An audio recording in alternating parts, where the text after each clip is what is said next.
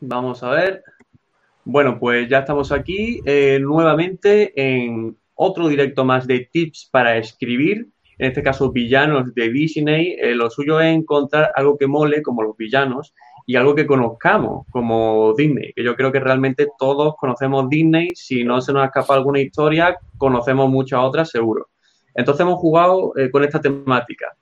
Y veo que ya, por ejemplo, están habiendo algunos comentarios por el chat, que son principalmente saludos. Así que eh, os saludamos eh, a vosotros, a DigiDiego02 y a Desus, eh, un, fiel de estos, de estos directos. Y bueno, rápidamente vamos a ir presentándonos de forma rápida de forma, y de forma ordenada también. A mí ya me conocéis, irá Gema, luego irá Ana y luego irá Manu. Ana quizá, lo indico desde ya, tenga algunos problemas con Internet, pero bueno, ya depende de lo que vaya dando su internet, pues irá aportándonos. Eh, Gemma, cuéntanos, ¿tú quién eres? Bueno, antes que de nada, pues eh, gracias por invitarme otra vez a estar aquí. Soy Gemma López Sánchez, soy periodista, comunicadora y escritora, autora de la saga Micronos, que los tengo por aquí, Biología Micronos, de la biología Cuentos para despertar, Cuentos para despertar y Cuentos para no olvidar, y del poemario La sirena y el faro. Y bueno, pues eh, soy una enamorada de los villanos así que y de Disney, así que encantada de estar aquí y hablar de este tema que me apasiona y un placer conocer a, mis dos compañeros escritores. Ok. Y Ana, a ver, cuéntanos. ¿Está bien? que se me ve. Yo soy Utopía, Ana Calatayud López. Eh, me conocéis en YouTube por Delirios Utópicos y soy escritora de poesía. Tengo verso verso Fui creciendo y lo que la marea me devolvió. Y próximamente publicaré El legado del bardo con editorial Titanium, que es una novela de fantasía. Ok, perfecto, pues estaremos, estaremos atentos a ese, a ese libro. Eh, Manu, coméntanos, ¿quién eres tú? Que tú nunca has pasado por aquí. Bueno, pues yo, soy el, secundario obligatorio de Carlos, que ya pasaba aquí unas pocas veces. soy, soy autor eh, también, soy cómico, soy eh, especialista en VFX, también tengo un, canal dedicado a las portadas de libros y al análisis de la ilustración de portadas de libros. Eh, soy, como he dicho antes, el autor de la saga Invade Me, que veis la portada aquí si no fuera porque no tengo batería. Y, y nada, pues, pues ese es el resumen, básicamente. Ok, perfecto. Vale, pues vemos que, yo creo que el tema ha, gustado al menos de primera, porque el público que tenemos es mejor que los dos anteriores directos. Así que eh, ahora que estamos... ¡Pelota! y, Quizás las distopías y, la otra que hicimos de detective, eh, estoy jugando con el tema. A ver, eh, ahora que estamos en, una locura de 11 espectadores, o, os comento que si queréis usar el chat, perfecto. Eh, os voy a comentar dos cosas. Primera, estos directos desde hace tres semanas se están, se, le está cogiendo el audio y se están metiendo en, un podcast. ¿vale? Que se llama Tips Frikis de Escritura. Si me seguís por, las redes sociales, yo de eso voy avisando, pero estamos empezando desde el principio, desde hace dos meses. Llevamos, pues, tres directos solos, así que aún queda muchísimo para actualizarse. Y difícilmente va a ser pillarse, va a ser, difícilmente vamos a poder pillarnos si vamos semanalmente con cada uno. Luego, vamos a hablar un poco eh, de los villanos de Disney todos conocemos eh, a estos villanos, o al menos, bueno, con algunas excepciones, pero la gran mayoría los conocemos. Estos van a ser, y digo ya rápidamente el índice, Hades, de Hércules, creo que se mola, Sanju, otro que mola, de Mulan, Scrooge, el planeta del tesoro, esa película la vi hace tiempo, y Rook, bueno, Rook de Atlantis, no, perdón, Scrooge fue la que no vi, del planeta tesoro, Rook de Atlantis, esa sí la vi. Y bueno, Frollo del Frollo de Notre Dame me encanta. Ese va a ser el guion, esa va a ser la escaleta. eh, vemos, por ejemplo, aquí algunos comentarios que nos han dejado. DigiDiego02, buena promoción enseñar el Kindle sin batería, exactamente, para que se tenga que ir uno a buscar el libro, para ver la portada e informarse de qué va. Ahí está. es un hacker de mente, Manu. Vale, entonces, nos ha hackeado a todos. Entonces, eh, ya está. Mm, estamos ya presentados con el tema y todo. Ahora sí, vamos a empezar ya a cañón. Vamos a empezar con Hades. Y Hades eh, ha tenido dos votos porque ¿quién fue quien lo propuso? Tanto Gema como Manu. Así que eh, vamos a empezar por Gema. Coméntanos por qué has escogido a Hades, qué es lo bueno que tiene y una vez ya esté presentado este personaje, intentaremos sacar todos los tips posibles que podamos. Entonces, coméntanos, ¿quién es Hades? ¿Por qué mola? Pues Hades en la película de Disney Hércules, no el Hades de la mitología, es un villano que a mí me encanta por muchos motivos. En primer lugar, porque es un villano de estos que se te quedan en la mente, con los que incluso aunque sea el malo, logras empatizar y con el que te ríes muchísimo. Entonces, a mí me parecía interesante por precisamente por cómo capta la atención de, en este caso, el espectador, cómo mm, a pesar de ser el malo, logras empatizar bastante con él y logras entender sus motivos. No es un villano plano de llego y quiero conquistar el mundo porque me aburro, sino que la historia de Hades en la película y en la mitología es que cuando el resto de dioses están en el Olimpo y se reparten la tierra, etcétera, él sin embargo se queda relegado a un segundo plano, a estar en el estar ahí en su reino con los muertos, etcétera, pero al fin y al cabo ya vemos que está ahí por una discriminación que ha sufrido y que realmente lo que él quiere es tener lo que el resto de dioses lo que el resto de dioses tienen, que es estar en el Olimpo, que es eh, un poco devolvérsela, hacer el ojo por ojo y, bueno, para ello simplemente mm, no le importa quién pisar para conseguir ese objetivo, pero es un objetivo casi que de mejora personal. Eh, Hades eh, quiere poder, quiere, mm, quiere estar en lo alto y quiere recuperar lo que considera que debería haber sido suyo desde el principio. Así que por un, por un lado tenemos esos motivos, que hacen que un personaje que, al que le puedas incluso llegar a dar la razón y que puedas entender por qué es malo, no es un, malo de por expand, podríamos decir. Eh, por otro lado, lo que he dicho al principio, que te ríes con él, que mm, es un malo que, que a pesar de ser el malo Mm, se han hecho un montón de memes de Hades, un montón de GIFs de Hades, y es porque realmente eh, suceden situaciones graciosas a su alrededor y es gracioso también cómo, cómo, manipula un poco a la gente, cómo se sale con la suya, cómo tiene una personalidad bastante compleja, cómo se adapta a las situaciones.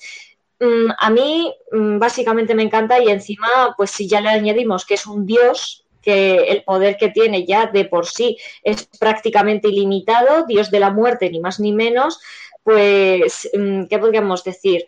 Y el, claro, lo que veníamos hablando estos directos que había estado yo con vosotros sobre la mitología, pues me puse a pensar y a lo mejor eso influye en mi decisión de, querer usar a Hades, que al fin y al cabo eh, es un personaje que incluso quien no haya sea fan de Disney eh, el nombre le suena y sabe más o menos cuál es su historia y sabe más o menos cuál es su lugar. Esos son mis motivos principales. Habrá otros, pero ya se me irán ocurriendo a lo largo del directo.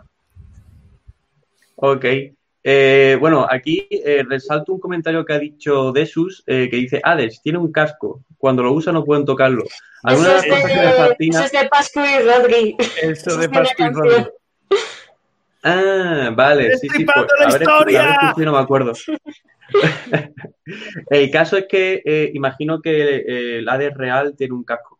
Entonces me fascina todo esto de, eh, de inspirarse, bueno, no, sería como de adaptar a otras historias, cogiendo elementos y unos sí y otros no, y metiendo unos nuevos en base a lo que tú quieras crear. Y eso se ve claramente también en la, en la mitología, que es lo que tú has comentado redirijo rápidamente a los directos de mitología que tenemos que son muy chulillos. Entonces, eh, saco unos puntos que has comentado, Gema, porque me molan especialmente. Conforme ha ido hablando, me he sacado aquí unos puntillos que creo que definen un poco a Hades, que sería que simpatizas con él, con él. Eh, voy a ir comentándolo para que sigamos hablando del personaje, pero con estos puntos que considero que son los más importantes. Simpatizar con un personaje, bueno, con un, con un, con el villano realmente, simpatizar con el villano. Un villano que busca la mejora personal. Un villano que es discriminado. Un villano que causa eh, humor y comedia, pero a mi parecer de, buena manera. Esto hay, hay varias formas de hacerlo. Eh, un villano que manipula, ¿vale? Esto sí tiene quizá más eh, lógica con el estereotipo de villano, pero yo creo que manipula a D muy bien. Y que, bueno, me mola en el sentido de que es tocho en poder, es fuerte en poder. Mm, manejar esto puede ser un arma de doble filo. Sin embargo, yo creo que aquí también está bien llevado. Entonces, eh, Ana, eh, coméntanos un poco sobre Hades, qué es lo que puedes sacar en base a lo que tengas en la cabeza o en base a lo que yo haya dicho de, la, de la enumeración. Pues de lo de simpatizar es un, es un dios, como Gema ha dicho, con mucho carisma, ¿no? Que tiene su propia personalidad, su forma de hablar y no sé, eso cae en gracia al lector, hace también que sea un personaje, como ha dicho ella, inolvidable, que te acuerdes de él. Entonces yo creo que tiene una personalidad muy bien definida. Y, eso es un punto a favor, o sea, mm, eh, de una novela, los personajes que más definidos tienen que estar son el protagonista y el antagonista, ¿no? Entonces, en este caso, creo que eso está muy bien logrado. Y, la verdad es que no, sé qué más destacar, la verdad, porque Gemma lo ha dicho, creo que ya todo. Ay, me falta eh, añadir una cosa, una cosilla luego, por si acaso, que yo creo que Hades la única razón por la que perdió frente a Hércules y no ganó, bueno, aparte porque es el malo y en Disney el malo no gana, pero fue porque sus súbditos se le volvieron en contra. Eh, pena y pánico, porque eran, eran como eran y no daban una y no atinaban, pero Alex lo tenía todo muy claro, era inteligente, tenía su plan y era porque estos dos fallaban y porque Megara se le puso en contra, pero si no, realmente mm. yo creo que es eh, a lo mejor el villano que más se ha podido aproximar a, una victoria de verdad. Sí, de ah, todas, esas cosas molan. A ver me acabo de acordar de otra cosa que quería comentar y es que ella ha dicho que es malo porque lo han discriminado, o sea, tiene un motivo de ser malo y es que hace, hace unos años fui a un café de teatro que se titulaba la obra Malos y Malditos. Y te explicaban que había villanos que eran malos por pura maldad, porque son así, son malas personas y punto. Y luego están otros que empezaron siendo buenos, personas normales, pero que poco a poco, eh, por rechazos de la sociedad o porque les habían hecho daño o por cualquier cosa, habían ido deformando y degenerando a, a ser malos cuando en un principio no lo eran. Entonces, han sido como malditos, ¿no? Um, como que hay algo que no les ha salido bien y, por eso mm, ya pues no son tan buenos como en un principio y, pues nada, esa distinción entre malos y malitos, entonces Hades sería un maldito porque al principio no tenía por qué ser malo. sí, pero... un dios como cualquier Sí, pero eso a mí es que me resulta súper interesante en este caso y en la literatura, pero también porque Hércules también fue un discriminado. Hércules eh, también lo pasó mal, no tenía amigos, nadie se quería acercar a él porque les daban miedo, lo vemos al principio de la película, le quieren sus padres y ya está, y en realidad lo pasó fatal y cuando empezó, de hecho la canción de cero a héroe es por eso. Y ahí vemos como la antítesis de que las personas cuando lo pasan muy mal pueden ser o héroes o villanos, pero no hay punto medio entre las dos. Mm. Me llama mucho la atención el tema de discriminar, porque tanto el héroe como el villano eh, fueron discriminados, pero es que el villano discrimina. Interesante eso. Y, el héroe, pues, no discrimina. Es como, bueno, eso es hablando muy a grandes rasgos. Ya luego entran las personalidades complejas. Eh, antes de pasar a Manu, eh, voy a hacer un rápido barrido por el chat. Ade estuvo muy cerca de conseguir un subjetivo, pero el culo estuvo rápido, bien indicado. Eh, el Rusito TV, que es el comentario al que yo iba, la descripción de Ade me hizo recordar a Babahut. Eh, ¿Quién es Babahut? Hueso de goma. Es el protagonista de Hueso de goma. Cómpralo. Y también te redirijo al canal de Ana Calatayud, Utopía Ana, que hizo una reseña de, Hueso de goma. Eh, rápidamente, de eso, déjame sacar una sonrisa. Hércules y Scar han sido los villanos de Disney que han estado más cerca de conseguir su objetivo. Exactamente. dejo aquí una pregunta, ¿vale? Que luego la responderemos Pero bueno, eh, coméntanos, eh, Manu, ¿qué nos puedes comentar eh, sobre tips de escritura o sobre profundizar un poquito más en este, en este villano para, pues, para inspirarnos y sacar cositas similares? Vale. sobre Hades, concretamente, yo creo que una de las principales cosas que llama la atención de, de ese villano es que antes nos esperamos primero que era raro de que hubiera villanos que fueran graciosos. Quiero decir, a lo mejor Gastón un poquito, y quizá en ciertos puntos en, lo ridículo, ¿no? Porque te reías de él realmente. No, no, no era que él era gracioso, sino que tú te reías de él, de lo patético que era en muchos aspectos. Pero los malos normalmente eran súper serios, súper secos, súper desagradables. Y cuando llega Hades, para mí, sinceramente, Hades en Hércules se come la película. Eh, Hércules es una de mis películas preferidas de Disney y a mí Hércules me gusta mucho el personaje de Hércules, pero es que Hades se lo come con patatas. Pero se lo come con patatas porque tiene, porque tiene muchísimo carisma a la forma de hablar. O sea, me encanta. Eh, yo creo que, y ya que hablamos de tips de personajes, a la hora de hacer un malo o a la hora de hacer cualquier tipo de personaje, que se le pongan ciertas características que llamen la atención sobre el resto que lo hagan más característico sobre el resto. En el caso de Hades es hablar rápido. Hades, si tú vieras a Hades y te lo traes a nuestro mundo, lo extrapolamos a nuestro mundo, Hades es un comercial de Vodafone. Hades es, un, es un comercial. Hades es un comercial. Hades es un tío que, que se gana la vida. De hecho, en Hércules te lo ponen como que su especialidad es hacer tratos. Tiene el alma de Megara, por hacer tratos. Eh, intenta hacer un trato con Hércules también, pues, pues lo mismo para, salir él ganando. Es, eh, tiene un, rol de diablo, mm, de hacer tratos, rollo diablo, que realmente yo no soy tan experto en la mitología, pero no sé si Hades realmente era tan especialista en hacer pactos en ese sentido, el, el Hades clásico de la mitología. En este caso sí que lo ponen como un diablo, que en, el sentido diablo sí que tenemos ese rol de hacer pactos mucho más marcado, ¿no? hacer pactos en el cual vas a salir perdiendo seguro. Y Hades tiene ese rol en la película de, Hércules. Entonces, claro, para tú hacer pactos y salir siempre ganando, tienes que ser muy listo. Y que a esa faceta le hayan añadido esas trazas de comercial de hablo muy rápido para que no te dé tiempo a pensar siquiera y tal, y, te pillo por sorpresa, eso está súper bien. Eh, me mola mucho también la característica de estresado que le ponen. A fin de cuentas, eh, bueno, pues él, tiene esa meta. Al igual que todos los villanos, tiene una meta pero a diferencia del resto, él, se agobia porque es como, joder, verás tú que no lo consigo, no sé cuánto. Porque él considera su, su vamos a llamar, él tiene el estatus que quiere tener y el que tiene ahora. Bueno, pues el que tiene ahora le resulta muy insoportable.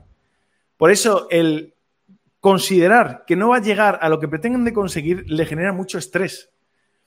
Meterle todas esas características a un villano lo hace tremendamente... Eh, detallado. Y eso, eso se, valora mucho en un villano. Cuando vemos villanos planos, rollo, pues yo qué sé, muchos, no todos, pero muchos villanos Marvel son planos de la hostia. Eh, muchos malos, sobre todo en dibujos y muchas veces, evidentemente, también en Disney, rollo, quiero conquistar el mundo y es como, ¿y, que y cuando lo tengas que, no sé, no me lo había planteado, mira tú. ese tipo de cosas dejan a, a los villanos muy en bragas en un sentido metafórico. Y claro, encontrarte por fin a un malo así de, hostia, que quiero conseguirlo, que es que si no, no sé cuánto, de qué, y que se agobia y que tiene tantos matices, pues me parece precioso. Es mi malo favorito de Disney con diferencia. Sí que hay gente aquí que lo está comparando con Mufasa, creo que son, en, el chat, creo que son casos muy distintos. Eh, Mufasa ya tenía un estatus, no tenía que hacer nada. Era el, con, Scar, con Scar. Scar, perdona, Mufasa, decía yo. Con Scar. Lo estaban comparando con Scar y creo que es un caso muy distinto. Scar ya tenía un estatus, eh, era el, hermano de Mufasa, no tenía que hacer nada eh, y disfrutar la vida, simplemente él quería ostentar el poder. En ningún momento se le ve por qué no quería que su hermano ostentara el poder o qué quería hacer él con el poder. No, porque realmente él lo que hace es eh, hincharse a, bueno, hincharse a comer no porque se queda igual de delgado, pero básicamente nada, tirarse a la Bartola como ya lo hacía antes. Entonces, sí que, por ejemplo, en el caso cuando hablabais antes de un malo que se acercara tanto a cumplir su tal, sí que concuerdo con lo que se ha dicho en el chat. Mm, Scar consigue su meta, de hecho lo consigue, simplemente que luego la pierde, pero él lo, llega a conseguir. En el caso de Hades no. En el caso de Hades no, no dio tiempo ni a acabarse el refresquito que se estaba bebiendo en, en, en la película cuando ya está llegando Hércules. O se estaba sentando y ya está llegando Hércules. Entonces, evidentemente, hay un agobio. Creo que los cabreos de Hades son uno de los mejores puntos que tiene la película. Ver a Hades cabreado y, cómo reacciona a nivel animación, cómo reacciona su pelo, me parece una de las cosas más preciosas en animación que tiene Hércules, aparte de cómo logran plasmar el estilo arquitectónico griego y, y todo el tema de columnas y narices tan características y tal y, no sé, bueno, esa ha sido mi opinión. Ok. Me mola mucho eso de humanizar. lo, bueno que tiene Hades es el, tema de que, además de ser villano, también tiene su propia personalidad. Es que a veces parece que el mm. villano tiene la personalidad del villano. villano. Y no, puede ser villano y además ser más cosas. Y eso es lo que hace que el personaje sea un poquito más complejo y precisamente llegue más, que no sea, eh, ¿quién es este? El malo. No, es Hades, que tiene ahí su, su posicionamiento, su, sus fans, de hecho.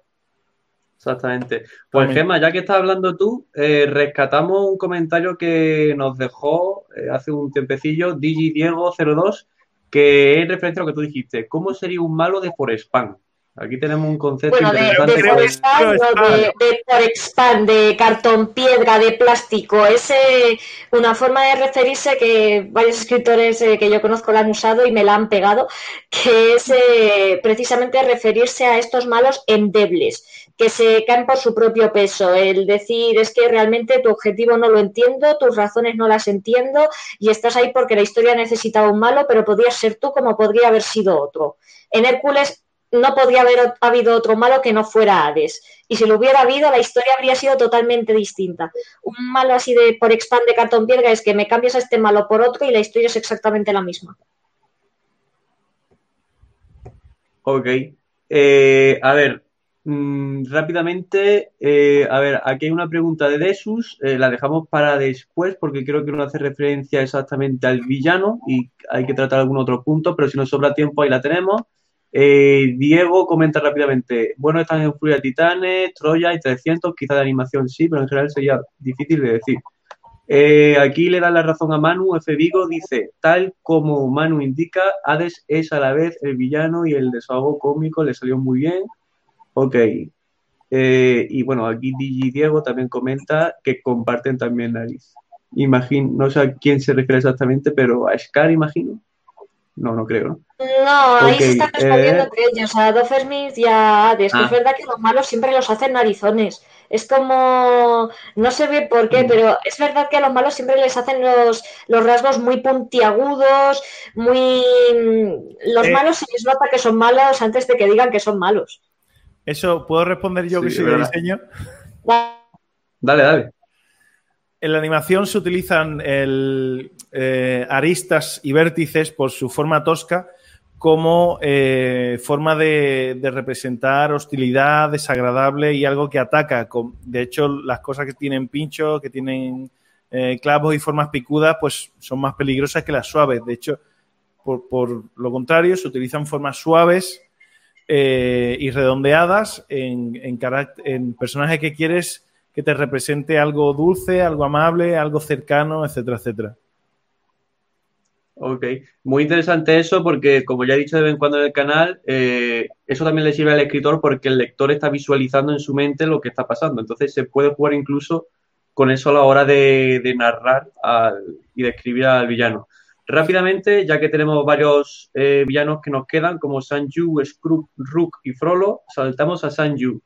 Eh, que este, este lo propuso Manu, justamente el que estaba hablando. Entonces, eh, continuamos contigo y descríbenos rápidamente por qué has escogido Sanju. Yo he de decir que a mí me flipa este, este villano. Yo he escogido a Sanju. Vamos a ver, eh, Sanju más que un tip de escritor, yo diría que es tip audiovisual, más bien. Pero se puede aplicar en cierta manera a tips de escritor. Sanju lo que tiene y es, es un tema, literalmente un tema musical, un tema musical que es la hostia. Tú escuchas ese tema y eso te impone. Aparte, es un personaje muy fuerte. En cuanto a villano, es un villano muy planito. Es un villano de me has tocado los huevos, vengo a tocarte los cojones. Ya está, no tiene más, no, no tiene mucha profundidad. Pero sí que, ya te digo, tiene uno, tanto una animación, un diseño. O sea, es un personaje que literalmente, no sé si lo habéis visto, tiene los ojos negros. Es, la pupila lo que tiene blanco, es, muy bestia. Está basado un poco en Gengis Khan, tengo entendido, por aquello de la, conquista y tal. Eh, y, bueno, también es un reflejo de esa figura histórica que, puso en entredicho a imperios y que casi conquistó medio mundo por, y, nadie se lo esperaba. Es un poco como hay veces que la barbarie puede llegar a conquistar y derrotar a la civilización. Cuando profundizas te das cuenta que barbarie, tanta barbarie no era. O sea, ahí había, ahí había temita de verdad. Pero bueno, volviendo a Sanyu. El tema. El tema de Sanyu, el tema musical que hacen sonar, es casi como el tema de Darth Vader. Le da un halo de... Se llama leitmotiv. Sí, sí, sí, sí. Le da un, halo característico y de, de carisma al personaje que es impresionante te das cuenta que ese personaje es muy duro, muy duro, y te lo refleja muy bien. De hecho, a lo largo, a lo largo de sus acciones, eh, y me remito a lo que hemos dicho antes con Hades, este también estuvo casi, casi para conseguir su, objetivo. Y en cada aparición que... Claro, en cada aparición que tuvo es que hay momentos, y yo creo que eso da muchas veces mucho coraje, que el que por un momento está a favor del malo, dices, no lo has matado porque no te ha dado la gana. O sea, lo tenías ahí, ah, es que lo quiero de rodilla, vete a la mierda, corta la puta cabeza delante de todo el mundo que lo está mirando, joder. O sea, es como el, típico de, en vez de pegar, soy el malo de James Bond, en vez de pegarte un tiro, te voy a meter en una máquina súper compleja, pero, y me voy a ir porque no quiero verlo. O sea, es como muy, en eso sí que es muy absurdo, la verdad. Ok, yo, yo creo que este personaje sí ha sido, a ver, creo que ha sido poco tratado a nivel mental y tal. Aún así, yo creo que ha sido porque se ve desde lo lejos. Es decir, voy a hacer una referencia. Creo que muchos de nosotros conocemos la serie Vikingos. Y bueno, Ragnar, eh, bueno, y, su hijo, eh, al final iban colonizando e iban conquistando de un lugar a otro. A mí me recuerda un poco Sanju a la visión de, Ragnar o otros que tendrían, pues, de forma diferente. Es decir, eh, es desde la otra perspectiva, viene Ragnar o viene el, el líder de la civilización barbaria, por así decirlo, y cómo va actuando. Por otra parte, creo que Sanju, una cosa que se ha tratado muy bien en él son sus apariciones. En cada aparición creo que han tenido la delicadeza de jugar con sus acciones para que cada acción sea intimidante y que cada acción o cada escena sea de los malos están perdiendo. De esa manera, eh, estamos viendo que y se está reforzando lo de, uff, a esta hay que temerlo de verdad. Eh, saltamos rápidamente a Ana, ¿vale? Eh, para ir del revés, Manu, Ana y ya luego sería Gema, para comentarnos qué nos podría decir de, de Sanju y, y, bueno, lo que, hay, lo que ha ido comentando Manu y lo que ella tenga también en la cabeza. Bueno, pues de Sanju yo quiero comentar que no es un villano por sí solo, sino que es también el ejército, ¿no? Porque es como el ejército, el, enemigo, él es el líder del ejército, pero que podría haber sido cualquier otro militar, creo yo. Sí que es cierto que tiene un físico muy imponente porque es el más grandote, eh, su pelo, como habéis dicho, su mirada, tiene unos ojos que dan miedo, pero no sé, es que en el contexto, en el contexto bélico en el que estamos, creo que si lo cambias por cualquier otro que sea igual de, cabezota y de, peleón, pues creo que mm, en ese sentido no tiene una motivación personal. Es más, no sé, como las guerras, que soy, hay mil, motivos, pero no es solo de una persona, sino que es de todo un ejército, de todo el imperio que hay detrás, que quiere conquistar. Y no sé, como que a mí me falta más personalidad, ¿sabes?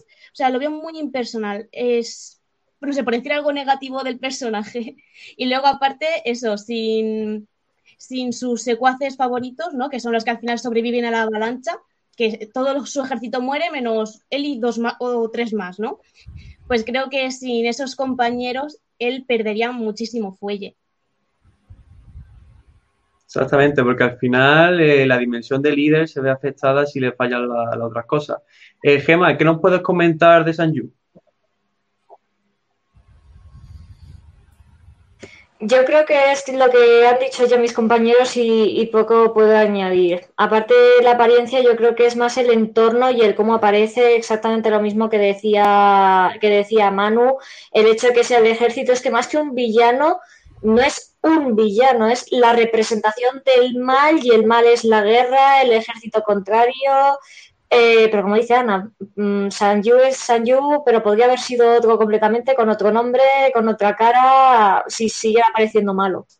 Ok, entonces, eh, rápidamente eh, saco, sobre todo para el podcast, una cosa interesante que se ha comentado por aquí por el chat, que, bueno, han comentado, Manu, ¿sabes que existe la segunda parte de Mulan? Y por aquí comentan, Manu comenta que, no hay. No existe, no existe, no existe. No existe, no existe. Tras ver los pues primeros minutos, no existe. Eso es como. Es que le eché el ojo a Disney Plus y vi que hay muchas segundas versiones. Y. ¡No! ¡No! Vi, por encima. Es que destrozan, destrozan la infancia. Pocas Fontas 2 la destroza también. La vi por encima, ¿eh? Y así, dos aún tenía sentido porque se basaba en, lo histórico, lo que pasó al final de verdad. Entonces, vale, lo admites. La de Mulan era, era mala, pero la que era horrible era la de Segunda de Atlantis. Eso sí que no había por dónde cogerlo. Oh. A ver, rápidamente eh, nos vamos a lo que al comentario, a la pregunta que nos hace, que nos hace Itaniano Master, que es la siguiente. ¿Creéis que Moana, el villano Maui, es como Hades? con el problema de que la peli no requiere de ningún personaje para ser resuelta. Yo vi Moana, eh, pero no recuerdo. ¿Te refieres a Bayana? Al, villano. Moana, Moana Bayana, ¿no? Sí. es que se dice las formas. En inglés era Moana y en España lo, la pusieron como Bayana. Es que al parecer eh, le cambiaron el nombre porque coincidía con el nombre de una empresa, creo. Entonces, en un mercado hicieron de una forma y otro. Eh, es que no recuerdo el villano de aquí y creo que algo que a lo mejor vosotras sí y, tú también, Manu. Pero aquí lo que, lo que le pasa a Magui es que no es un... Eh, Magui lo pintan como el malo. Es eh, a Bayana, la abuela, le habla de, de Magui que era malo y el intro dice este robó el corazón y trajo la oscuridad al mundo, pero Maui no es que fuera un, villano, es que es que cometió una estupidez y la lió parda, pero no lo hizo con mala intención, esa es la diferencia. No es lo mismo alguien que la lía sin querer que alguien que la lía queriendo. Entonces Maui no es villano, Maui es un antihéroe con pretensiones de ser héroe. Correcto. Claro. Hay algo, hay algo muy interesante que me gustaría tratar, eh, si sobra tiempo en este directo, que creo que no va a ser el caso, o en otro eh, posterior, eh, que sería, porque yo creo que las películas de Disney están perdiendo a los villanos, es decir, están quitando la figura del villano y están poniendo un problema que tienen que resolver de una manera u otra los protagonistas. pueden añadir a un antihéroe, como es el caso, o pueden poner el problema, eh, no sé, por ejemplo, creo que rompe el Ralph, creo, eh, no me acuerdo de la primera, pero creo que tanto en la primera como en la segunda no tiene villano. En la primera sí, perdona, en la primera sí. Sí, pues, pues en la segunda eh, el malo es un virus, realmente es un problema, no es un personaje, en mi opinión. creo que algo consecutivo que está haciendo Disney, que es quitar el villano, que bueno, es otra forma, porque al final es presentas un problema en la trama y que tengan que resolverlo. Eh, ok, mm, rápidamente, eh, Desu nos comenta que el águila, imagino que el de San le da un aire más mal rolero, que en verdad sí, sí que tienes razón. Eso eh, hay alguna persona, pero la mayoría no. Lo del águila fue una cagada, perdona que te diga, lo del águila fue una cagada, o sea, es que lo acaban de decir, el águila da un aire mal rollero que te caga, el águila era como yo, el águila, el águila, y de repente te convierte en el águila en un pollo frito, perdona. A mí eso me encanta. Pero por Dios, es una forma de perderle el respeto. Una forma de perderle el respeto muy necesaria. Es como, no sé, es como el mandarín en Iron Man 3. Es una forma de perderle el respeto. Impresionante. Da igual, da Ya. igual, que va bien. A veces es que, a veces es que hay que perderle el respeto a las cosas que dan miedo, precisamente. Mm, Es la forma de perder el respeto a un villano como para simbolizar al espectador eh, que ha caído. Eh, eh, eso es un, un- un Sí. tip interesante, pero un arma de doble filo fuerte. ¿eh? Eso hay que hacerlo de forma correcta. Incluso no hay receta secreta, porque a uno no le puede gustar como fue a Manu y, y también a Gema, por ejemplo, sí le ha gustado. Entonces, Ana, es algo... Ana, ¿tú qué opinas? Dale, dale, dale, dale. Yo estaba pensando lo mismo que, Carlos, que es una manera de demostrar que ha, caído su poder, que ya no tiene esa fuerza y que, pues nada, pues que es alguien normal y corriente, más cutre que, que grande. Así que yo lo veo bien. Mm.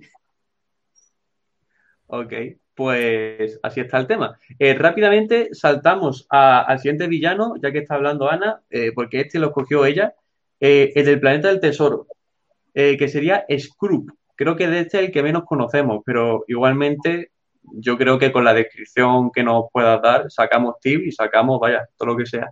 Entonces, ¿por qué escogiste a Scrooge del planeta del tesoro, Ana? Vale, a Scrooge lo cogí en primer lugar porque me, me puse a pensar qué villano me dio miedo de verdad cuando yo vi la película. Y se me vino este a la mente, pero vamos, tiene una apariencia aterradora. En primer lugar, es todo de color rojo, que es un color muy violento, que vamos, que es como un puñetazo en el ojo, es un color muy, muy visceral, ¿no? Y luego, aparte, eh, como estamos en un contexto de alienígenas, lo han hecho, lo podrían haber, podrían haber hecho como un peluche achuchable, pero no. Tiene en concreto unas pinzas muy aterradoras, también unos ojos amarillos muy grandes y, y tiene unas patas como de araña, si no recuerdo mal. O sea, todo en él da un cague brutal. Y luego su voz, no he escuchado la versión original, pero en castellano, su voz ya te dice que este tío no es de fiar. Pero luego, aparte, dejando a un lado la apariencia, está el hecho de que es un villano eh, que el tanto el espectador como el protagonista ya se ven venir que no es trigo limpio. Por su modo de comportarse, por cosas que ha dicho. Entonces, el, el protagonista ya está un poco ojo a visor a ver qué, qué hace este. Este tío es peligroso. Entonces, como que ya pone tanto al espectador como al protagonista en tensión, ¿no? Y luego aparte es súper despiadado, o sea, eh, no le importa matar a quien tenga que matar eh, para echarle la culpa al protagonista y que el protagonista se hunda en su miseria, que pierda la confianza en sí mismo. Entonces yo creo que, que ahí es un personaje súper inteligente, el villano, y pretende hundir al protagonista desde dentro, desde su propia personalidad, desde sus emociones. Y luego aparte poner a toda la tripulación en contra y por supuesto está su motivación. Su motivación es que es un pirata y quiere el oro, quiere el dinero y se la suda todo lo demás. O sea que es algo que todos conocemos porque la avaricia y las ansias de poder y riqueza están a la orden del día, tanto hace cinco siglos como ahora. Así que, no sé, para mí es un villano súper temible porque todo en él te da miedo y, y, juega mucho con la psicología del protagonista y con la fuerza bruta, ¿sabes? O sea, no le importa usar cualquier arma, tanto de la mente como física. Ok, eh, yéndonos al chat, Digi Diego02 no, bueno, eh, refuerza la, opinión de que le cambiaron el nombre a Bayana Moana por, por el tema de, de la empresa. Eh, y tanto Desus como Digi Diego02 eh, hacen referencia a que en esa película, a que en Bayana o Moana, el, el villano sería el cangrejo gigante. gigante. En mi opinión, no lo sería. En mi opinión, sería como una especie como de enemigo que se encontraron eh, pero realmente que tuvieron que superar y luego la, la, trama, la, trama, fue siguiendo. En mi opinión no sería. Y esto nos despierta un, un, concepto interesante de la subjetividad de quién es villano y quién, y quién no es villano. Eh, porque vemos que, que, existen algunas dudas entre el chat y, y, nosotros. ¿Vosotros habéis visto la película de Moana o Bayana? Para sí. comentar si, Sí. Eh, ¿Creéis que, que, este personaje podría ser villano de, de la historia? O Yo creo mi, que mi es, voto... es, un personaje obstáculo. Yo diría que es un personaje obstáculo, porque hay personajes que son malos, que son obstáculos, pero que se van a quedar ahí. No, es, eh, no mueve la trama. La diferencia entre el villano es que el villano sí que mueve la trama, sí que hace... Es que si no, podríamos considerar villano también en Atlantis al, pez gigante que se los trata de comer. Y no, es que en medio hay muchos malitos, los malitos, ni malos ni malditos, los malitos. Pues los malitos que son más obstáculo y más para, para que pasen cosas que, otra cosa, básicamente. Y, bueno, y volviendo al tema del Planeta del Tesoro, lo primero es decir que gracias por haber sacado esa película porque es maravillosa y súper infravalorada, lo están diciendo aquí en comentarios también, no puedo estar más de acuerdo. Y que además me parece, yo creo que para hablar de villanos, de, de las mejores películas que podríamos tocar, porque el protagonista es un está sacado del correccional, es un delincuente, es un no es un protagonista maravilloso, perfecto, con ganas de superación, es un es un chico que básicamente ha tomado malas decisiones toda su vida. Em, bueno, luego el que creemos que es el villano que es, eh, acaba siendo una figura medio paterna para este y no es tan malo.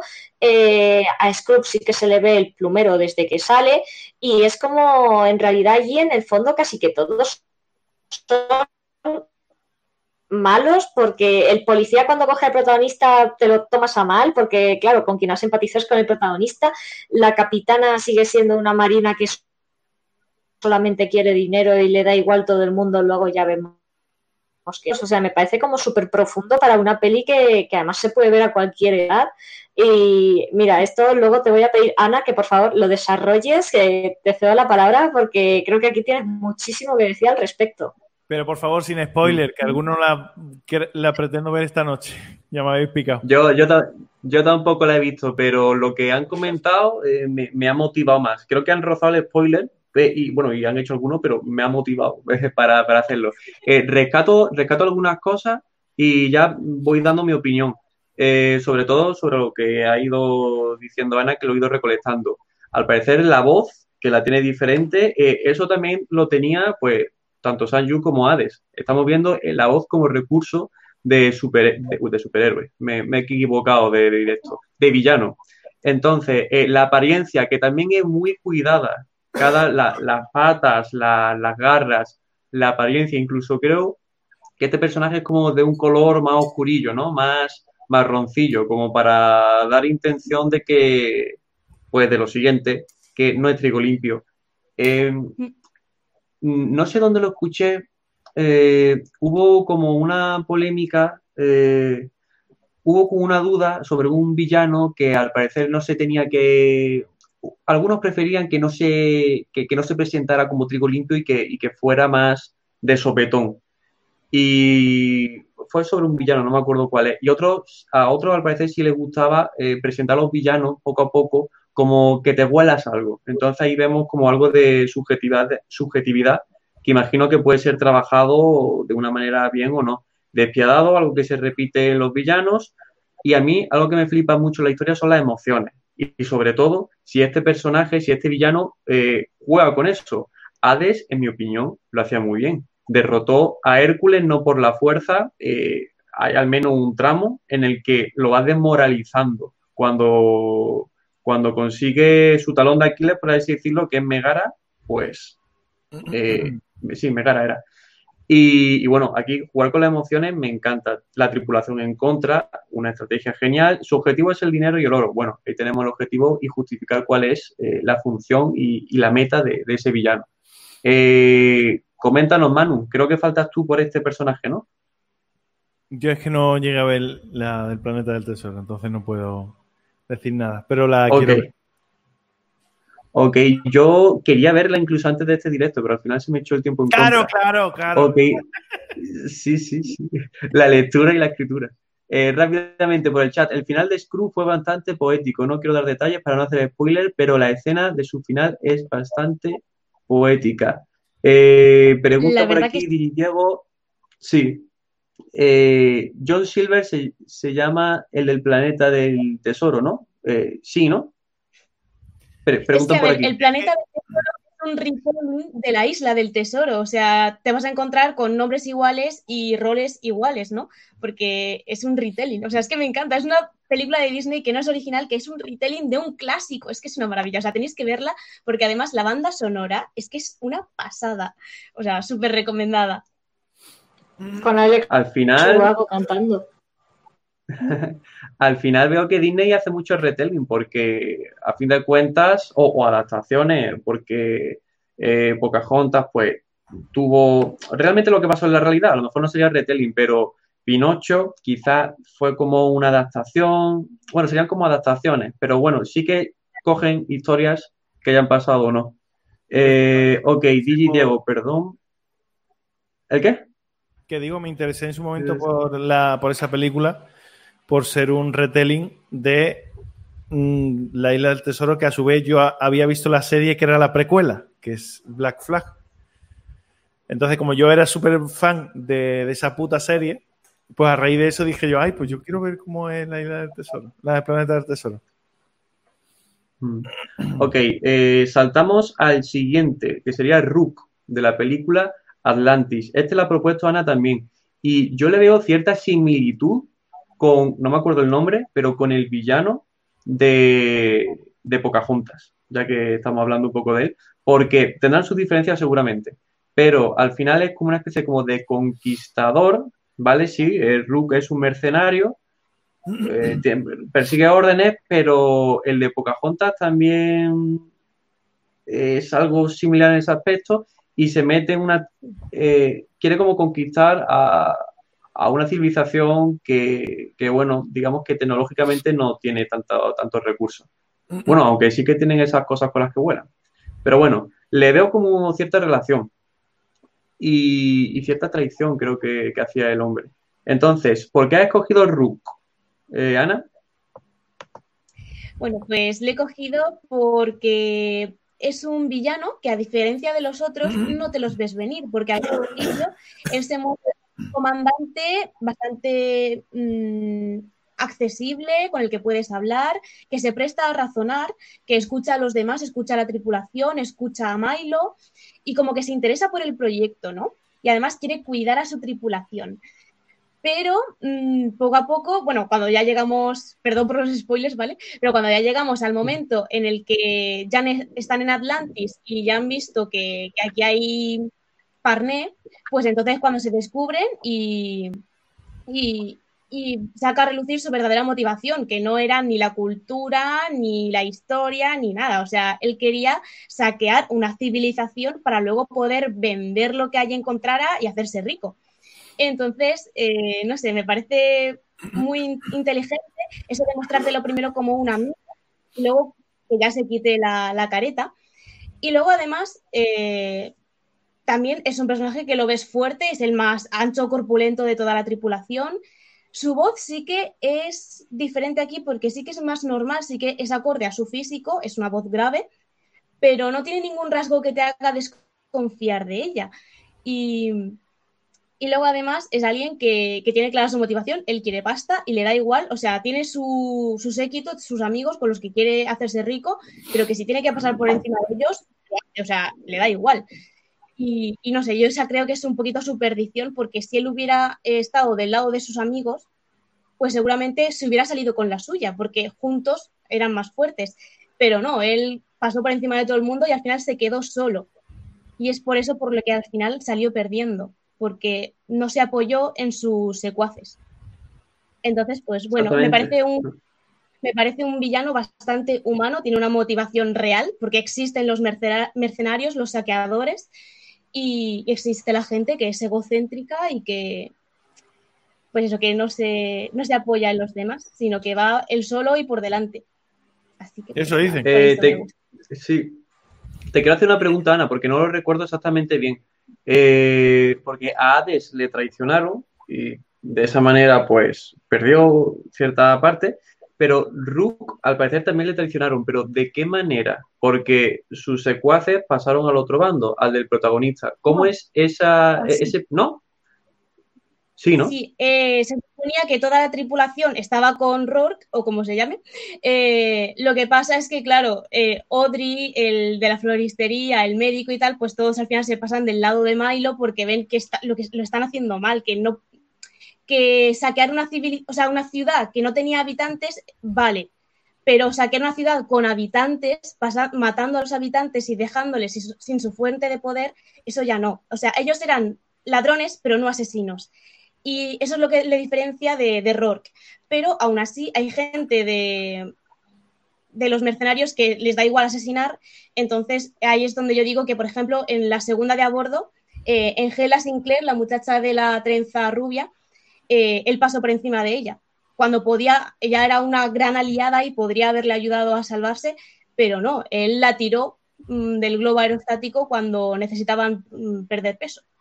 Entonces, pero ella estaría. Esa es superstición la de casi todos los villanos, pero absolutamente. Lo de Hades, ¿qué pasó?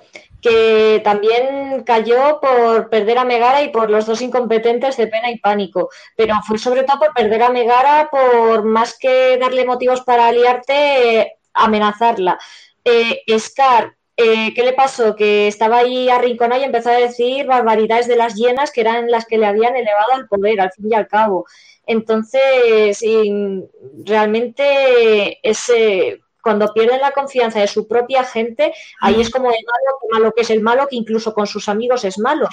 Pero al final, eso es un poco lo que pasa en Disney y a lo mejor es un elemento que puede llegar a ser un poco predecible, porque lo que a nosotros nos toca la patata en algunos libros es cuando el malo tiene sus sentimientos por, por otro malo y entonces ahí ya lo sufres mucho más. Y eso, eso está empezando a salir ahora, pero muy poquito a poco. Ok, hay, hay algo en común que tienen tanto Scar como Hades como Rook, eh, que creo que es que eh, son prepotentes, eh, al menos Rook quizá no tanto al principio, y sí cuando da su cara verdadera, y que tienen un pico de prepotencia. En ese pico de prepotencia es cuando, se, cuando pierden como su ascenso como villano. Es como un, un factor interesante el villano eh, a la hora de... También. Sí, bueno, o sea, yo muy, muy prepotente, pero eso, bueno, sí, a lo mejor le hace confiarse, ¿no? Pero De- es prepotente porque puede, quiero decir. Pues, No, él no es prepotencia, es, eh, no es prepotencia. Eh, o sea, si, si tú eres eh, Anthony Hawking y piensas que eres la hostia de listo, no es prepotencia, es verdad, es la puta verdad. Otra cosa es que seas Anthony Hawking y pienses que eres la hostia jugando al fútbol. No, mira, eso sí es prepotencia y un poquito de engañarte a ti mismo. ¿Sabes? Pero es verdad, o sea, Sanju le plantan una muralla en que dices tú, joder, no sé cómo no te la has visto venir, ¿sabes las de años que han tardado en montar esto? Le plantan una muralla para separarlo para que no pueda atacar China. Se lo toma como un insulto personal y en un día han traspasado la muralla, o sea, es como por la escala y la escala y se va. Y empiezan a arrasar pueblo tras pueblo tras pueblo, mandan el ejército entero de China y se lo oye con patatas. Es que se lo, se lo, se lo, se lo revienta, o sea, lo revienta pero lo revienta sin miramientos. Y al final es por una. mm, por, por Mulan. Y por ese golpe concreto que dices, tú, hostia, que su potras tenía Mulan, no veas tú, que se cargan un ejército entero. Pero si no. Si no, es que no, no había Dios que lo parara. O sea, es que cuando él mismo dice, le dice, no, eh, eh, recuerdo una escena en la que llega el águila, le trae una, una muñeca de una niña y hace así, se lo da a sus compinches. Ella lo sabe, fíjate, él ya lo sabe, él ha visto la muñeca, ella lo sabe. Se lo pasa a los compinches y hace así. Esto es cabello de, los caballos de los imperiales. Y esto es fuego de los cañones. Y esto no sé cuánto. Pues, ah, pues ya sé. Y te lo está diciendo así, claro, ya sé que voy hacia una trampa. Se pone, bueno, bueno, pues muy sencillo, nos damos la vuelta y no, no, no, voy a ir de cabeza. y me los voy a follar a todos. Y lo hace. Y lo hace. Es que es buenísimo. En lo suyo es muy bueno. Lo mismo a lo mejor haciendo pasteles, no, pero en lo suyo es muy bueno, ¿sabes? Y el tío va y los revienta a todos. O sea, eso yo no lo considero prepotencia. Yo considero que, que es verdad. Es que es verdad, es que es muy bueno. Yo hablaba de lo de cuando le dice al emperador de rodillas ahora mismo, no sé qué. Ahí podría haber llegado a haberlo reventado, pero quería la humillación. Eh, como lo de meterse en la trampa, es el soy el mejor, pero es que además de serlo lo tengo que parecer. Yo, mira, no me quiero meter en, imaginarme cosas más allá de lo que se cuenta en la misma película.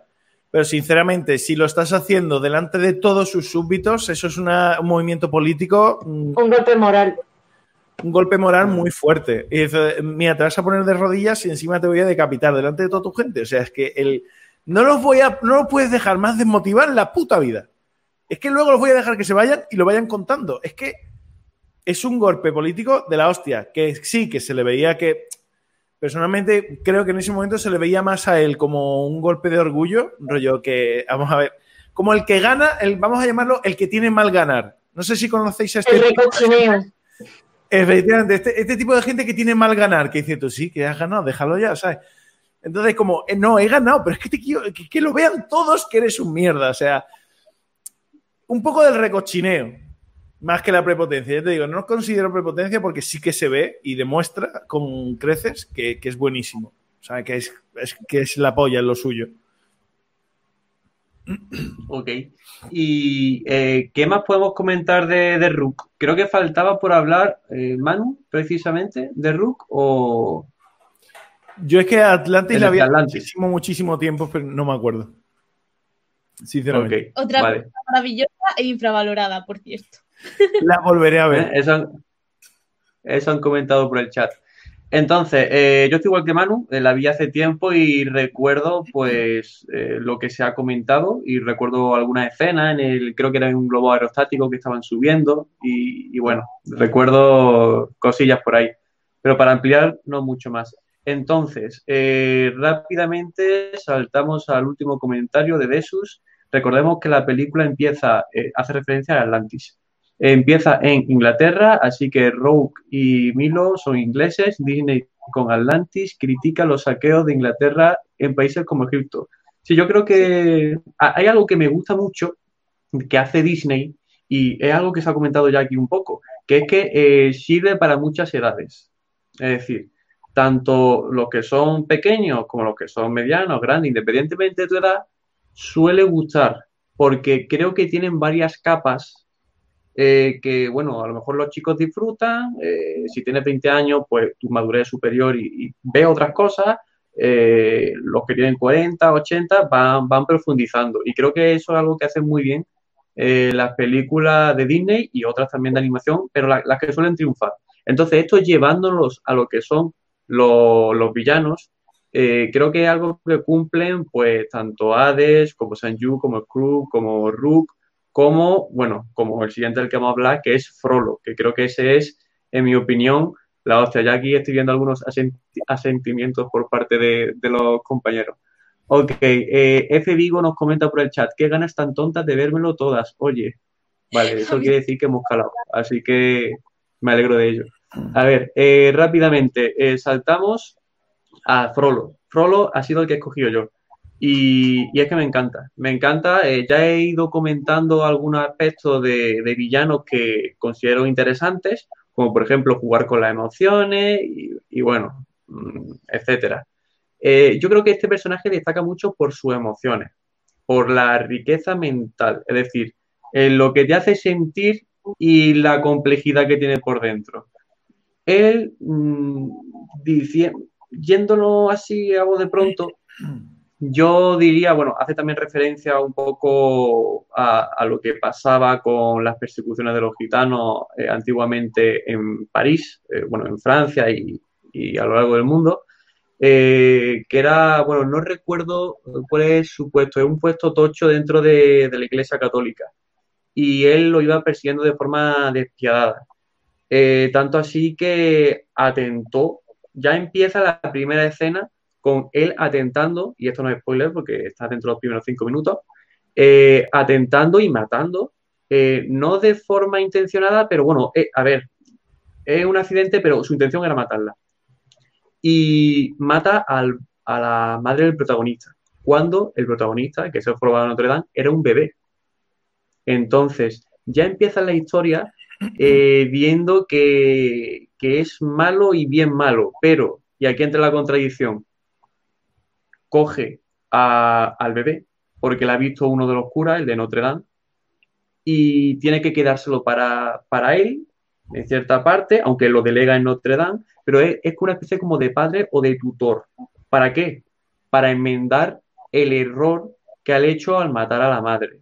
Él sabe que ha sido un error porque el cura, este tercer personaje que entra en escena, le dice, oye, has cometido un error y Notre Dame, y señala a todos los, a, pues, a todas las estatuas de ángeles que hay en la fachada de Notre Dame, Dios ha visto.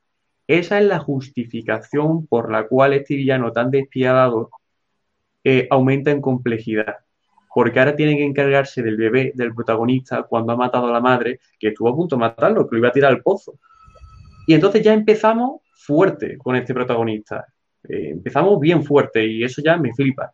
Entonces, eh, a lo largo de la historia vamos viendo escenas de lo que es tutor, que es, bueno, que también tiene sus aspectos malos, es seco, crudo, pero bueno, es tutor.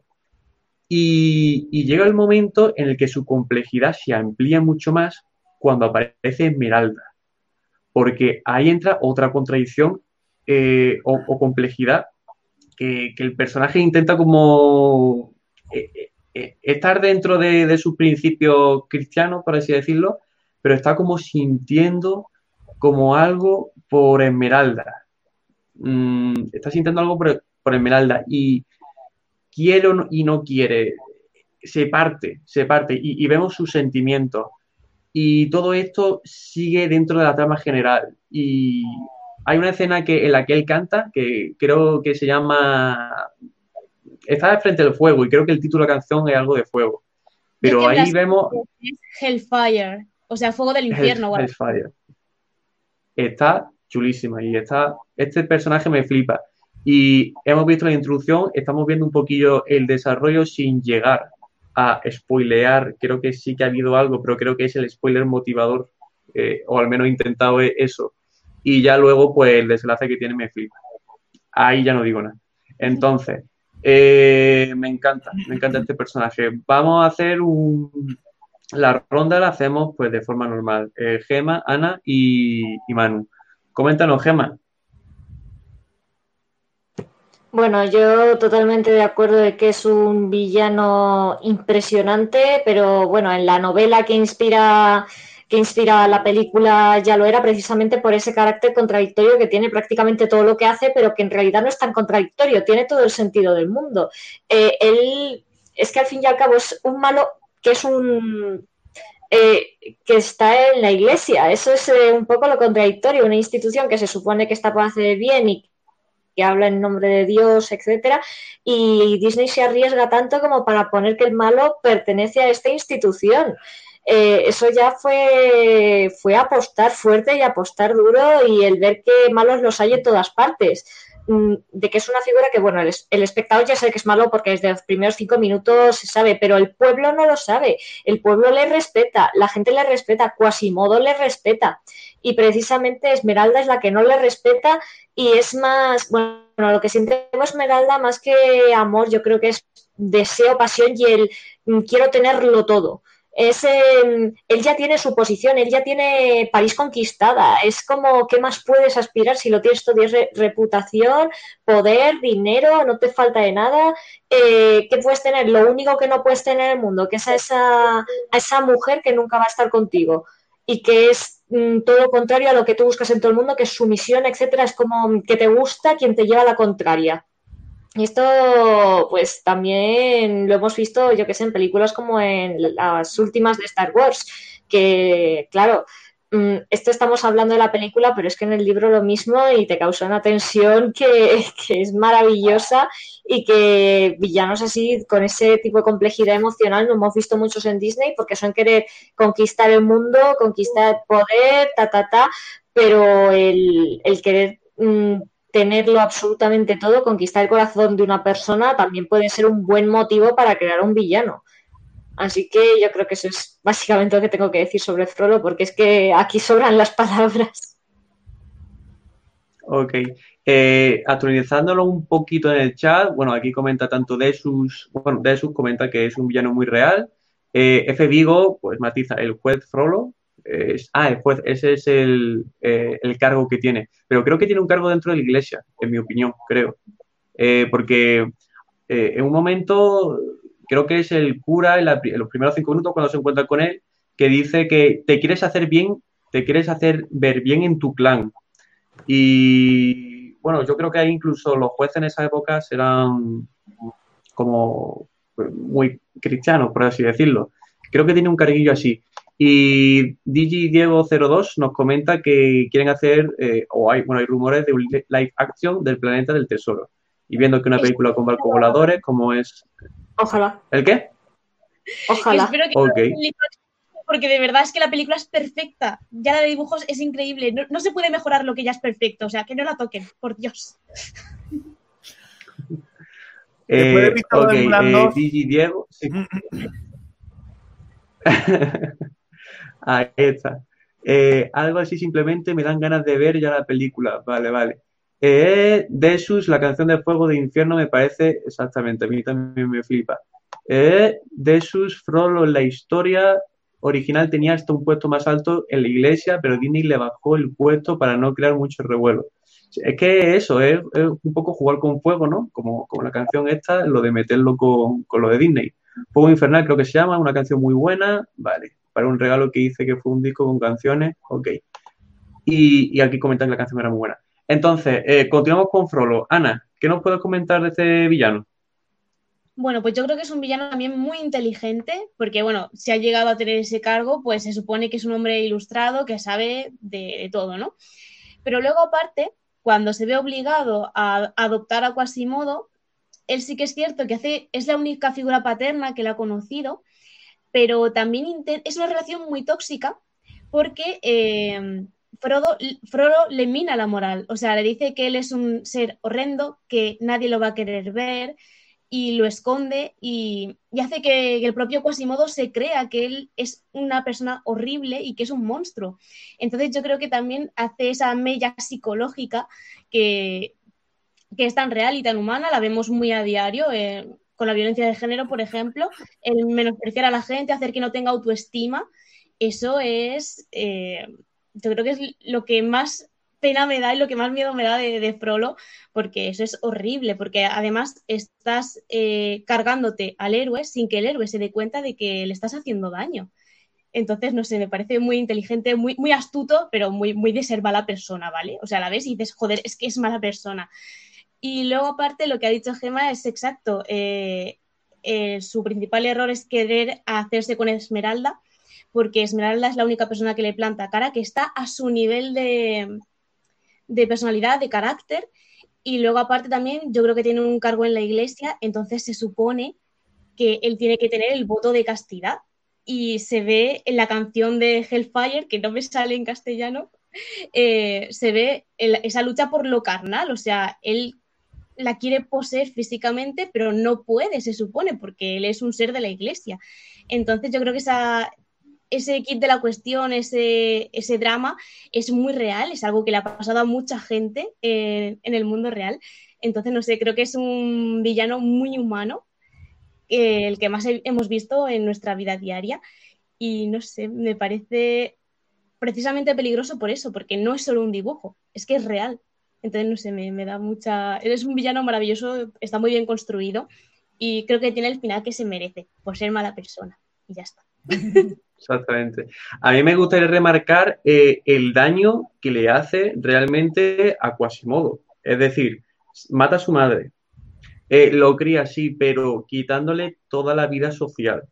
¿eh? no sé, Quasimodo nació con ciertos problemas, no sé hasta qué punto se ha encargado de eh, atenderlos, porque imagino que eso pues, tendrá unas dificultades a la hora del crecimiento y de la vida. Eh, le puso un nombre eh, pues, para etiquetarlo, Quasimodo, que creo que eso significaba medio nombre. Lo, lo, dicen en la propia película, y le puso el nombre de Quasimodo, que casi hombre, casi hombre. Estamos viendo una película es que me llama esto mucha atención, súper aterradora, súper mala, es decir, que es un malo malo, pero que está destinado para niños. Y yo no he escuchado nunca que eh, hayan niños que hayan salido traumados de ver esta película. Entonces, vemos que, me resulta muy curioso. Pasan cosas muy fuertes en esa, en esa película, pero se ha adaptado para cualquier edad. Y al, menos yo no escucho ninguna queja de, ay, mi niño ha visto el juego de Notre Dame. Y pasan cosas muy fuertes. Eh, vamos a ver. Eh, Digi Diego nos comenta que, bueno, en la historia real, si tiene un puesto, eh, se refiere a, a eh, en la iglesia, pero en la película de Disney es juez de la ciudad de París. Ok. aquí dice Vigo una cosa que me flipa, que es que lo que más miedo me da es que Frollo cree que está haciendo lo correcto. Y creo que hay una frase por ahí famosa de, de el que tiene más peligro es que es el que está haciendo lo que se está equivocando, pero cree que está haciendo lo correcto. Creo que hay una frase así fuerte que creo que se maquina aquí muy bien. Vamos a ver, Desus. En España a Frodo le dobló el gran Constantino Romero. Ah, mira, fue un buen tío. Eh, y la gran profundidad que le da la voz del personaje eleva al villano. Constantino Romero también pues, ha hecho grandes villanos, ¿no? Darth Vader también. Eh, en la historia original era un archidiácono. Eh, ah, esa, esa era, pues yo creo que esa frase la escuché yo en la película, ¿eh? el que se encargaba de llevar a las obras de caridad de un obispo. Ok. según San Google, nuestro Señor. Eh, Desus nos comenta, en la historia original Esmeralda y Quasimodo mueren. Disney bajó mucho la crueldad de la historia original. pues, en la historia original mueren todos. Claro. Pero todos o sea, todos. Joder, adaptar una historia así, joder, qué guay, ¿no? Ok, eh, pasamos a Manu, ¿qué nos puedes comentar de Frollo? Frollo es, eh, y lo han dicho ya en el chat este, es uno de los villanos más reales que ha hecho Disney. Uh, tiene una complejidad mental impresionante eh, a la vez muy real y muy clásica, de muchísima, muchísima gente. Frollo es un. Es una vara, una vara, una vara dura, inflexible. Tiene unas reglas, una forma de ser y de comportarse, regidas por una moral muy, muy, muy estricta, basada en sus creencias religiosas, que él lleva a rajatabla. A rajatabla hasta un punto impresionante. Su primer error, vamos a llamarle, es cuando se pasa de la raya pero lo hace siguiendo estas eh, normas que él tiene para vivir y para mm, entender que su vida tiene una trascendencia y que está en el buen camino.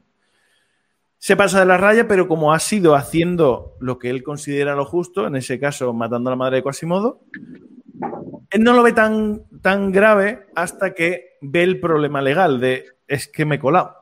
A lo mejor Dios no lo ve tan mal, pero es que me, han visto aquí en la iglesia, tal, no sé cuánto, que esto puede tener una trascendencia gorda. Entonces él decide medio compensarlo criando a Quasimodo como un acto, además, en plan, fíjate qué bueno soy, que no solo llevo lo que Dios dice aquí a rajatabla, que es que además voy a coger a la bestia esta inmunda y la voy a criar como si fuera hijo mío. Que fíjate, para que tú veas lo bueno que soy.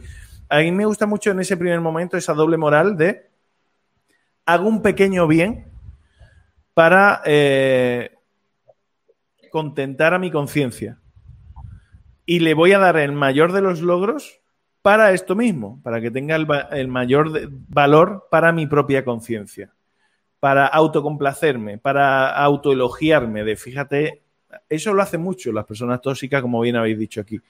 ¿Te acuerdas aquella vez que te traje flores y no sé qué, no sé cuánto? Fíjate, pues encima que te traje flores y tú tal. Eso es, eso es de persona tóxica, vamos, 200%. Pero ya, como tú bien has dicho antes también, el momento cumbre es eh, en, en, su personalidad es con ella. ¿Con ella por qué? Porque está sintiendo pasión y deseo. Y eso él no lo debería sentir, y menos por alguien que, él mismo considera lo más pecaminoso que hay, lo más bajo que hay, que es gitana, que es delincuente, que es, es todo lo contrario a lo que él es. O sea, no puede estar más perdida. Y fíjate, por esto decía yo antes que él es una vara, porque es inflexible. Y en el momento en el que se encuentra con que todas sus normas morales, todo su esquema mental de cómo ser correcto y hacer lo correcto, no sé cuánto, se pone a prueba y él siente esa tentación tan fuerte, esa vara, al sentirse tan presionada, se rompe. La reacción natural es que si sientes deseo, pues tú intentarías hacer algo pues por complacer ese deseo, en cierta manera, pues yo qué sé, llevarte bien con Esmeralda o algo, pero al romper esos sus esquemas mentales de esa manera tan bestia, su reacción es miedo, pavor y la tengo que destruir. La tengo que eliminar. O sea, siento esto, pero tengo que sobreponerme a ese sentimiento y, y destruirla por completo, porque no puedes existir algo en este mundo que esté poniendo en entredicho lo que son las bases de mi vida. Eso, eso en el mundo hay así. Eso en el mundo hay así desde ya no solo curas católicos, sino de cualquier religión y no solo religión, incluso de ideas políticas. Y ya no solo de ideas políticas, sino de cualquier clase. O sea, cuando en tu vida de repente te encuentras con algo que pone a prueba lo que tú creías y pone a prueba las bases de tu vida o en aquello sobre lo que tú eh, cimentabas tu, tu vida y tu forma de ser y tu forma de pensar, Puede pasar dos cosas, que tú seas flexible y seas capaz de adaptarte a eso, o no. Y en el caso de que no, se hacen verdaderas locuras. Por eso me parece un villano tan redondo, me parece un villano tan real, que bien lo habéis dicho aquí varias veces ya. Es, es un villano espléndido, espléndido, y su mentalidad es impecable. Ok. Eh, me gustaría resaltar la sucesión que tienen sus acciones, es decir, de, buena primera ya hace algo fuerte, tiene un punto cumbre que también, un final que también, las sucesiones, las relaciones que van haciendo, eh, es decir, tienes que crearlo y tienes que mostrarlo y dosificarlo a lo largo de toda la historia. Estamos hablando ya de nivel 1, 2, 3 y tal. Fíjate, eh, con, qué, otro personaje lo compararía yo? Al juez Frollo, en cierta manera con Javert. de Los, con Javert de los. Uh, coño. Siempre me equivoco. Me suena mucho. Javert de los innombrables, imperdonables. Eh... ah, no, de los miserables, los miserables. De los miserables. ya, está, eso, no me el nombre. Con Javert. Javert es así. Javert es igual en ese sentido mentalmente que Frodo. Yabel tiene unas reglas, él se rige por las reglas de Dios, por las reglas de la ley, él sigue la ley, es, inquebrantable, incorruptible, indoblegable y sigue y hasta que llega a cierto punto. Fíjate cómo es de fuerte este momento que hemos visto en el caso de Frollo, cuando él ve que esas reglas tambalean y que a lo mejor no son tan fijas. El caso de Javert es tan fuerte, y perdóname el spoiler, que hace que se suicide. Ese momento en el que dice lo que yo consideraba el bien, la ley, la de esto de Dios, la no sé cuánto. Lo mismo no era así. Lo mismo me he pasado toda mi puta vida yendo por un camino y haciendo un daño irreparable y ahora resulta que el malo era yo. O sea, es un personaje que se ha pegado toda la película pensando que no solo hacía el bien, era un heraldo del bien, era un paladín de Dios, de la ley. Y de repente se da cuenta de que él es el malo. Y el, trastoque mental es tan fuerte que hace que se suicide. O sea, es que es brutal. Y Frollo es igual, solo que Frollo tira por otro lado. Y es como, pues esto no puede existir. Esto trastoca mental mm, es como el que se da cuenta que ha estado viviendo una mentira y lo que hace es intentar eliminar la verdad para seguir viviendo esa mentira. Eso es lo que hace Frollo. En el otro caso fue mm, todo lo contrario. Claro, pues como tip eh, de un personaje eh, con unos principios muy férreos que llevan, que, los lleva durante gran parte de su vida, ¿qué pasa cuando descubre que eh, cuando estos tambalean? Puede, puede irse a un lado, puede irse a otro, hay que justificarlo bien. Tenemos el ejemplo de Flolo y el de Charpez. Entonces, a ver, rápidamente por el chat, Desu nos comenta que en, en fuego de infierno, Frollo canta a María, Madre de Jesucristo, para que lo salve de Esmeralda, que en ella vea al diablo que lo tienta a pecar, pero él no tiene, claro, es que él echa la culpa a Esmeralda como si fuera una bruja. Y como para quitarse ante Dios y decir, oye, date cuenta, Carlos, date cuenta que el personaje del diablo es un exculpador nato. Me explico. Eh, no, yo he hecho esto porque me ha tentado el diablo, es una forma mental de quitarte la culpa de encima. No, no, no lo he hecho yo, es que me ha tentado el diablo. Eso es cuando ya te ha visto todo el mundo, cuando es irrefutable que has sido tú y que tú eres el culpable y que has sido tú, te lo exculpa porque no es que me ha tentado el diablo. es el exculpador nato. El diablo es la excusa mediante la cual muchísima gente intenta eh, excusarse cuando no hay excusa posible. Ok, como, como siguiente tip, entonces podríamos decir que algunos villanos son amigos de la excusa inquebrantable, que en este caso puede ser el demonio o eh, quítalo y el hueco lo rellenas con otra cosa. Una excusa inquebrantable. Una, gran característica de muchos, no todos, pero muchos villanos, una gran característica que tienen es la, ¿cómo se llamaba? La no sé qué disociativa. Básicamente es que no, o sea, tú coges el mundo que recibes, el mundo que recibimos todos, cada uno lo interpreta a su manera.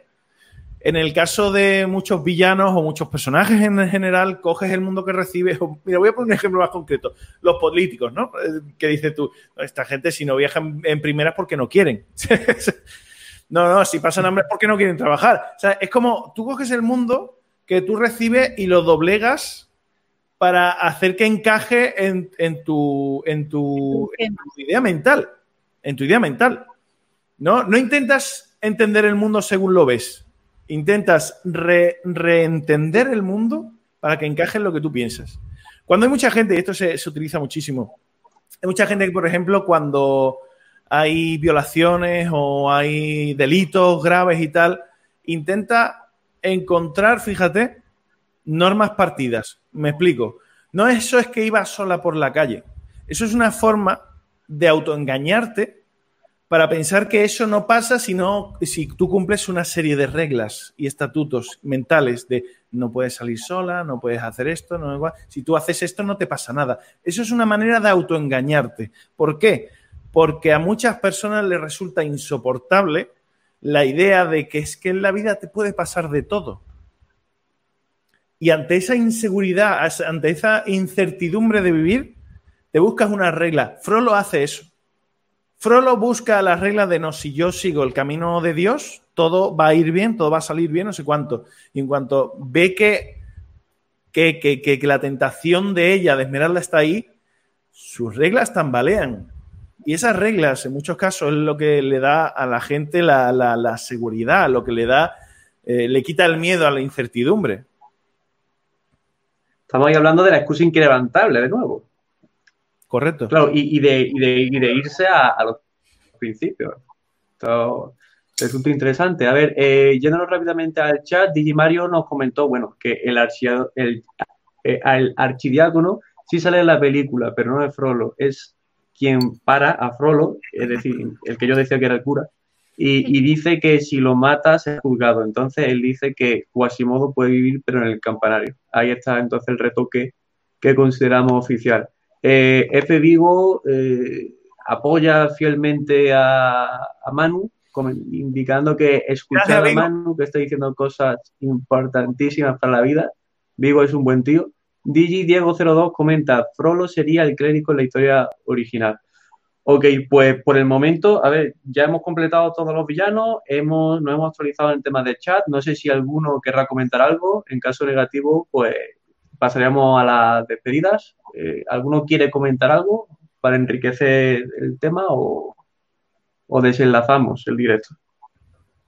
Yo creo que como conclusión final podemos decir que todos los villanos que hemos nombrado tienen algo en común, que es que son bastante humanos entonces yo creo que lo que se pretende a la hora de escribir un buen villano es huir de los personajes maniqueos y que sean el mal por el mal. O sea, no hay un mal absoluto, sino que todos los personajes, tanto el protagonista como el villano, como todos los demás, son personajes con su escala de grises, con sus altibajos y, y eso, y que son muy humanos y que no hay que decir, este es el villano porque es el malo y tiene que hacer el mal. No, es una persona o, bueno, un robot o como lo quieras poner, siendo cada caso especial, eh, tiene que ser un personaje con sus propias motivaciones, con un pasado, con un presente, que le han ido moldeando a lo largo de su vida y que le han llevado a ser como es y todo tiene que justificarse y sus reacciones a los actos del protagonista pues tienen que ser coherentes. Una, puntualización. Hay un personaje muy notable que lleva la contraria a todo lo que tú acabas de decir y milagrosamente sale muy bien parado. Que es. La excepción que confirma la regla. Que es la excepción que confirma la regla, que es el Joker en la película de Nolan. No he visto ninguna No película tiene- de Batman. Yo no puedo Vale. hablar.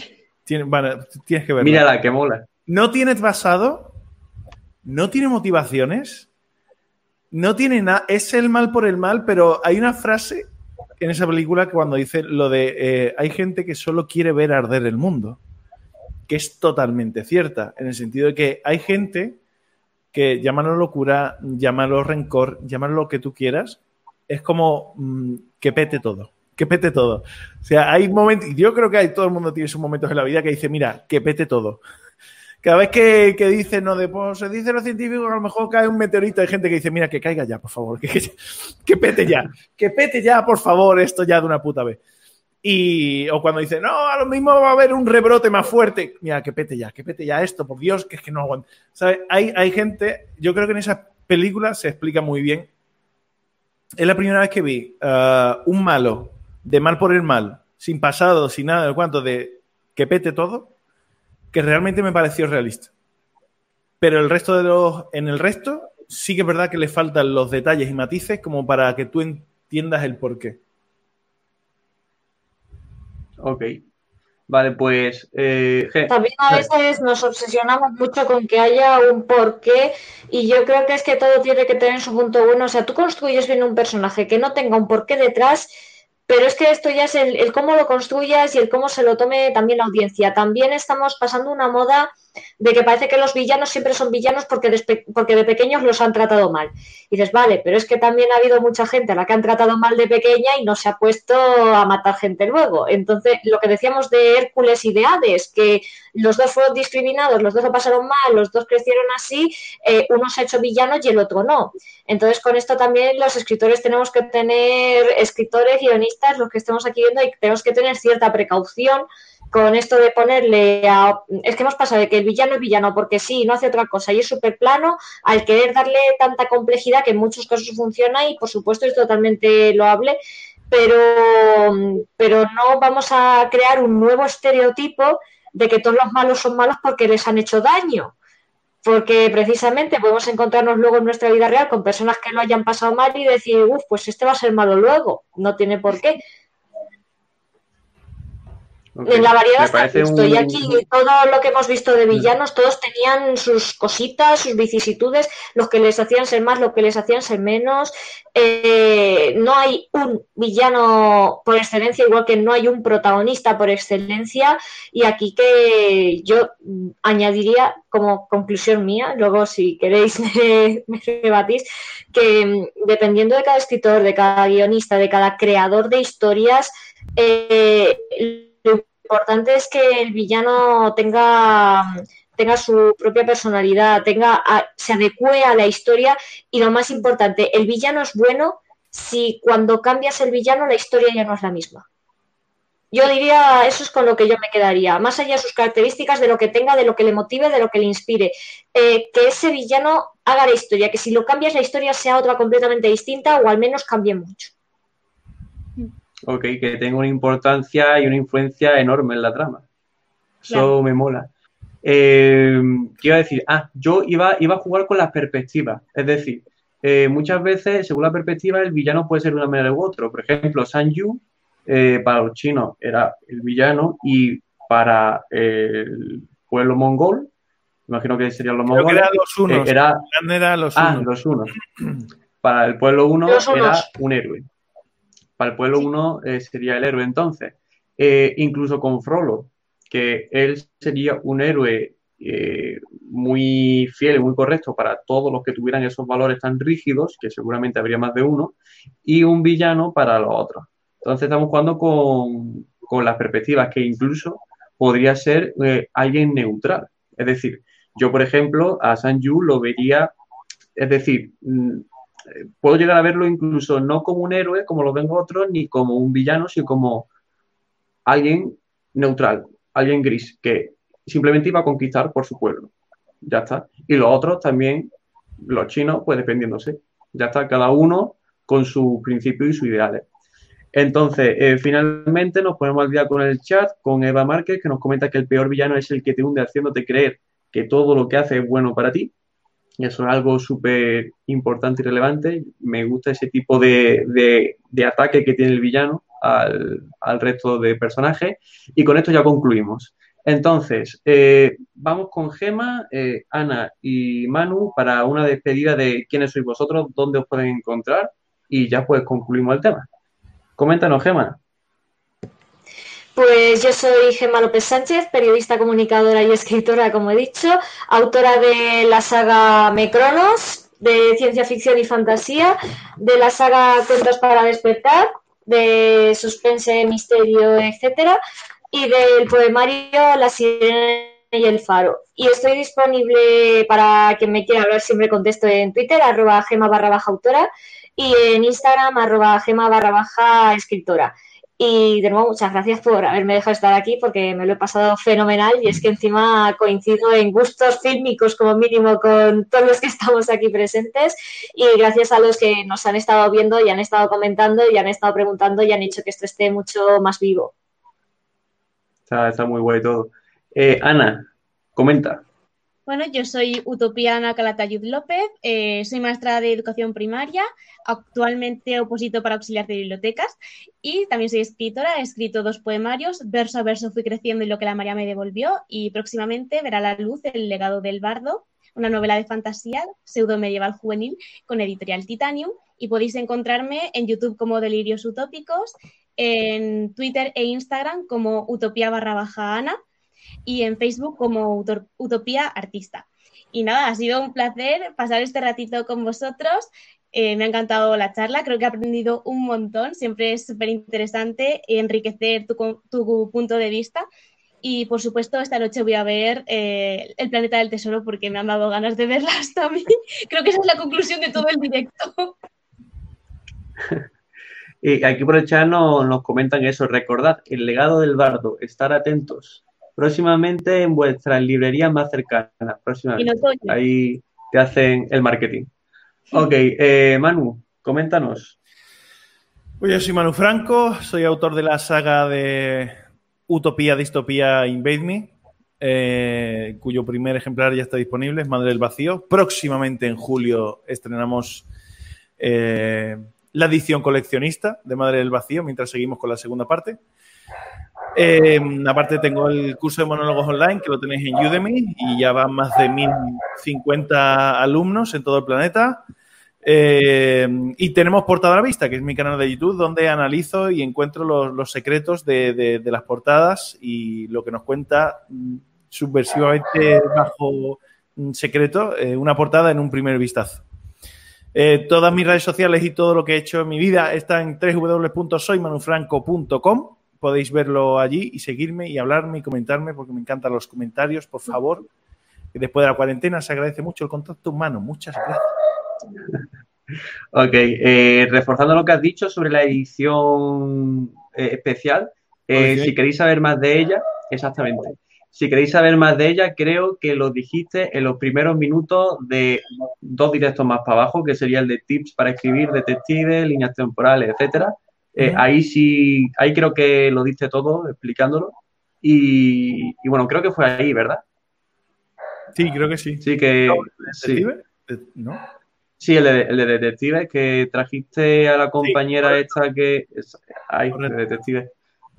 Pues ya está, con esto concluimos. Eh, con esto ya sabéis quiénes somos, ya sabéis de qué hemos hablado, ya sabéis nuestras opiniones, ya sabéis nuevas historias y ya sabéis que la próxima semana habrá más cosas muy molonas. Así que le doy a cerrar y